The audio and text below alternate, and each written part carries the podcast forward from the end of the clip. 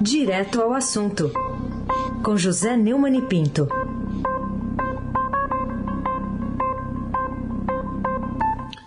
Seguimos no modo José aqui na Rádio Dourado. Neumann, bom dia. Bom dia, Heisen Abac, Carolina Ercolim. Dia. Almirante Delso e o seu transatlântico nos fez. Bárbara Guerra, Clã Bonfim, Moacir Biasi, Emanuel Alice Isadora, né? Bom dia para você, meu melhor ouvinte, ouvinte da Rádio Eldorado 107,3 FM. Aí se abaque, o craque. Vamos lá, vamos começar com as decisões importantes ontem da CPI da Covid, mirando o tal do gabinete paralelo, não é o tal do Queiroga, isso aí, é, isso aí é para outra notícia. É gabinete paralelo e a quebra de sigilo de ex-ministros, como Ernesto Araújo e Eduardo Pazuello. O que, que você diz dessa ação aí da CPI, Neumann? Primeiro, aplausos para a ação da CPI. Diante da evidência é, de não poder continuar investindo apenas em depoimentos com a decisão da Rosa Weber, correta do ponto de vista jurídico, quem trata de governador é a Assembleia Legislativa, não é o Congresso Nacional. Existe um pacto federativo. Né? Mas também, eu vi uma, uma entrevista de uma tal de Soraya, uma senadora bolsonarista, já dizendo que vai ser pedido um adiamento da, da CPI. Então a gente está vendo que hoje esses depoimentos só fazem mesmo o jogo é, dos obscurantistas, dos negacionistas, que ficam fazendo propaganda da sua própria burrice. Né? É, mas a decisão foi correta. Eu podia até vir bater caixa aqui, dizer, olha, eles leram o meu artigo de ontem no Estadão, hein, Raiz? Pois é, o, só que tem uma coisa, né, a prorrogação com o alto nível de mortes que está, né? pelo amor de Deus. Né? De qualquer maneira, o, o, a investigação está indo para o lugar certo, que é o tal do Shadow Board, né? o Conselho Sombra, ou então Shadow Cabinet, que é aquela instituição britânica do gabinete paralelo, o gabinete sombra. Não sombra no sentido de trevas lá, né? Aqui é sombra no sentido de trevas. Lá no Reino Unido é no sentido do, da oposição ter um acompanhamento ali corpo a corpo, então quase como uma sombra do, é do governo. Na hora que o governo cai no parlamentarismo, o, o gabinete sombra está pronto para assumir. Né? Então foram a lista sem quem tem será dados abertos é aberta pela, pelo ex-ministro Eduardo Pesadelo da Saúde, pelo ex-ministro Ernesto Caramujo do Itamaraty, e pelo assessor especial da presidência, Felipe Martins, né? é, defendido com unhas e dentes pelo Bolsonaro. A CPI pediu acesso a informações de empresas que receberam recursos públicos e venderam mais cloroquina. Essa também é uma decisão importante. E o governador Wilson Lima resolveu não ir depor por um motivo bastante justo, que foi o despacho da ministra Rosa Weber, da, da, do Supremo Tribunal Federal. Agora, com a alta já atingida e com a Copa América sacramentada, outra decisão que eu também acho que a STF não podia ter dado outro, a CPI poderia salvar milhares de vidas diárias se preparasse o relatório final com os documentos já obtidos e os resultados das novas providências. É, eu, eu chamo a atenção, se você quiser me honrar com a leitura do meu artigo de ontem, ele está lá na página é, de opinião é, do Estadão, que foi publicado na, na página da opinião, mas ainda está é, no nosso portal do Estadão, é, na editoria de opinião. Agora nós vamos querer saber é, o que é que a dona Carolina Colim quer saber, aquela que quer tudo tintim por tintim. Quero saber o seguinte, é, Teve uma cerimônia ontem, né? Protocolar ali no Ministério do Turismo. Mas o presidente aproveitou seu discurso para disparar factoides, né? Disse que mandou o ministro da Saúde, Marcelo Queiroga, elaborar uma medida desobrigando o uso de máscaras para pessoas que já tiverem sido vacinadas ou que tivessem contraído a Covid, ignorando os casos de reinfecção.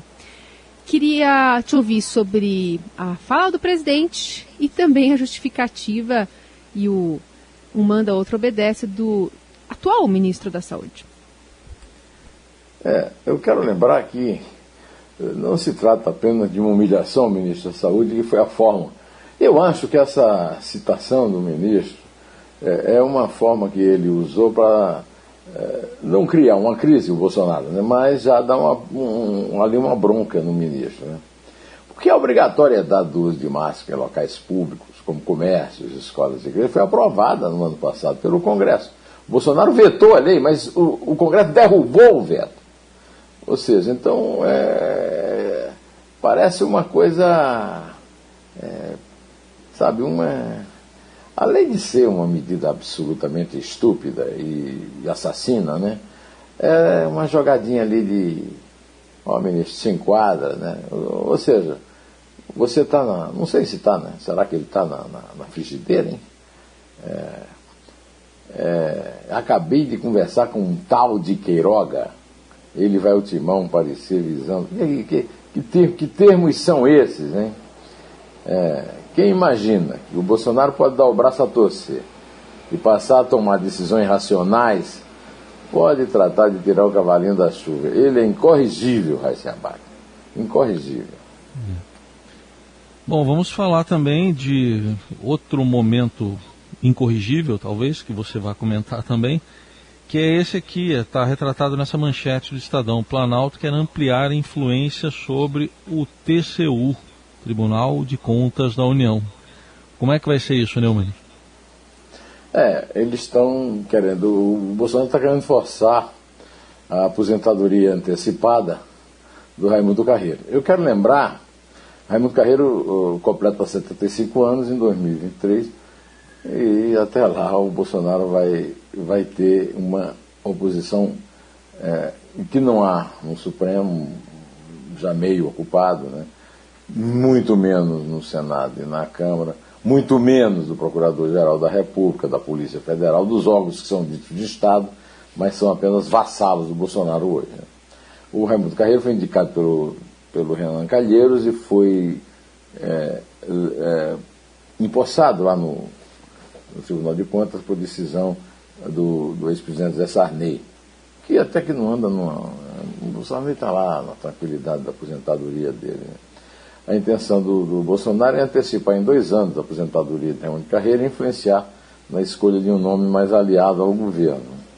Agora, eu quero. Eh, bom, e ele está oferecendo ao Carreira uma, uma vaga de embaixador em Portugal. Ou seja, pra, como sempre, para atender a um objetivo pessoal e familiar, ele usa recursos públicos, ele usa um cargo público, um cargo de prestígio, um cargo de embaixador. E como sempre escolhe Portugal, é porque o, o pretendente não, não, precisa nem aprender uma língua, muito embora que se fale um português um pouco diferente lá. É, eu quero lembrar que esse episódio já foi, já é uma repetição. O, o Zé Múcio Monteiro, que era presidente do TCU, também é, antecipou a, aposentadoria dele para poder o Jorginho Melo é, entrar lá. Agora, o TCU continua sendo a única instituição republicana capaz de resistir ao golpe de Bolsonaro, com essa história, esse episódio desse servidor Alexandre Figueiredo Costa Silva Marques. Ah, é porque lá é, é presidido pela Ana Reis, que é representante da mais antiga oligarquia do país, né? os, os, é, os Alencar de Crato, no Cariri Cearense. Né? E também uma linhagem de esquerda, que começa com Miguel Arraes, e continua com, que é o pai dela, e continua com o filho, Eduardo Campos, e o neto, João Campos, que é o prefeito do Recife. E o corregedor Bruno Dantas, que de, tomou a decisão sábia, correta e, e altiva de afastar o servidor, é personagem do meu livro Neumann Entrevista, que foi lançado pela Almedina, ele está no segundo volume, uma entrevista que eu fiz com ele aqui para o meu blog do Neumann no Estadão. Eu recomendo também a, a, leitura do artigo do Fernando Gabeira, brilhante como sempre, no Estadão de hoje. Golpe em doses homeopáticas. Os fundamentos de um governo autoritário já estão sendo estabelecidos no país. Isso aí, eu tenho dito isso, agora com a autoridade que o Gabeira tem, pelo seu, pela sua biografia, pela competência e qualidade do seu texto, estamos também indo pelo caminho certo na página de dois de opinião do Estadão. Leia, leia, leia o Gabeira. Alina Ercolim, tintim por tintim. Desmate cresce e militares voltarão para a Amazônia. Outro destaque do Estadão de hoje, vice-presidente Hamilton Mourão está só esperando a decretação da GLO para conseguir é, reenviar militares ali e tentar conter um desmatamento que está crescendo bastante, como a gente tem observado nos números. Que avaliação você faz dessa movimentação do governo? Primeiro, Mourão não tem poder nenhum. Segundo, quem manda é um ministro que está sendo investigado por corrupção o ministro do Mal Ambiente, o, aliás, o ministro do Mal, né?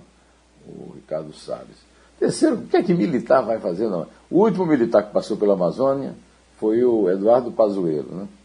Você já tem assim, uma ideia muito precisa do que é possível esse cavalheiro fazer com o que ele fez na saúde. Então, a única coisa, essa, essa notícia tem uma evidência, o desmatamento continua. Todos nós sabemos que o Bolsonaro mente e o Ricardo Salles não vale nada e que os militares nada poderão fazer para evitar, como aliás nunca fizeram, nem sob Bolsonaro, nem em ocasião nenhuma.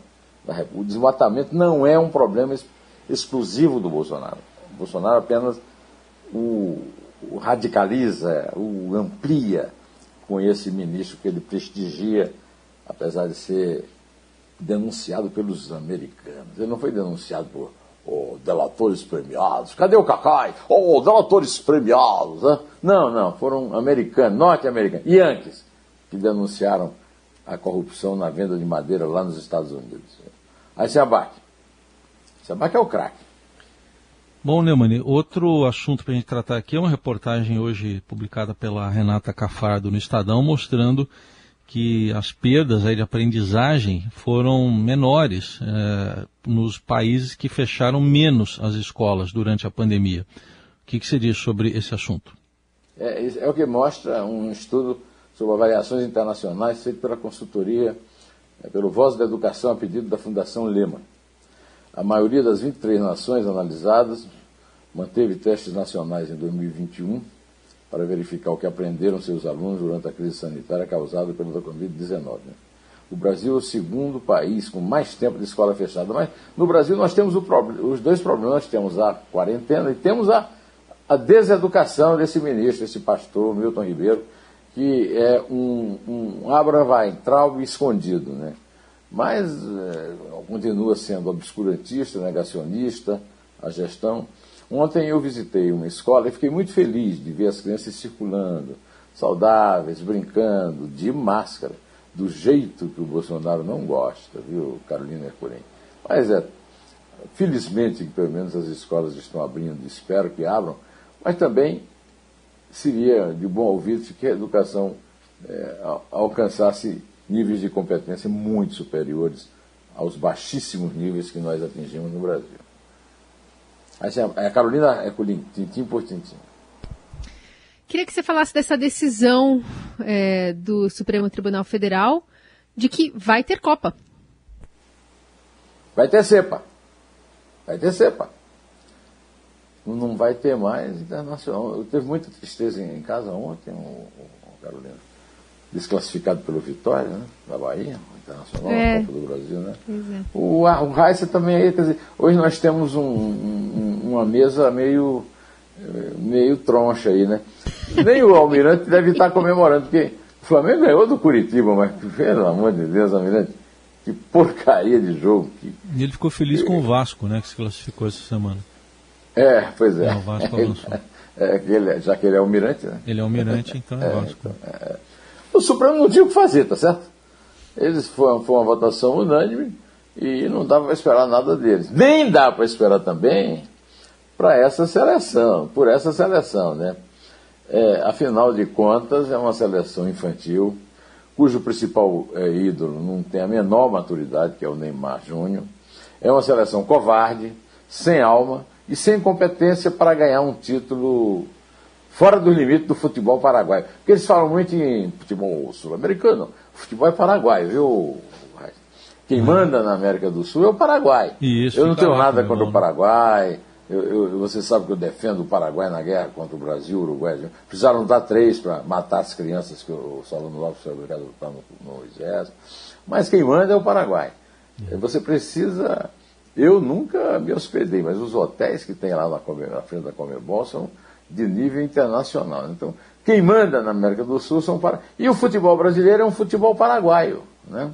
Eu quero antes de terminar me agradecer a citação muito gentil do Zé Luiz Tejão no, no, no programa dele aqui é, sobre o agronegócio e com a citação de uma música que eu não ouvia faz tempo, que eu gosto muito, que é do Zé Geraldo. E com um feliz fim de semana para todos, dando milho aos pomos, né?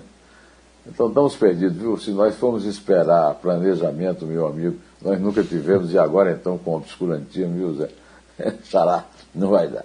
Feliz fim de semana para você, Zé. Obrigado. Para vocês todos que estão aí, que estão em casa, para os nossos queridos ouvintes. Feliz fim de semana para todos.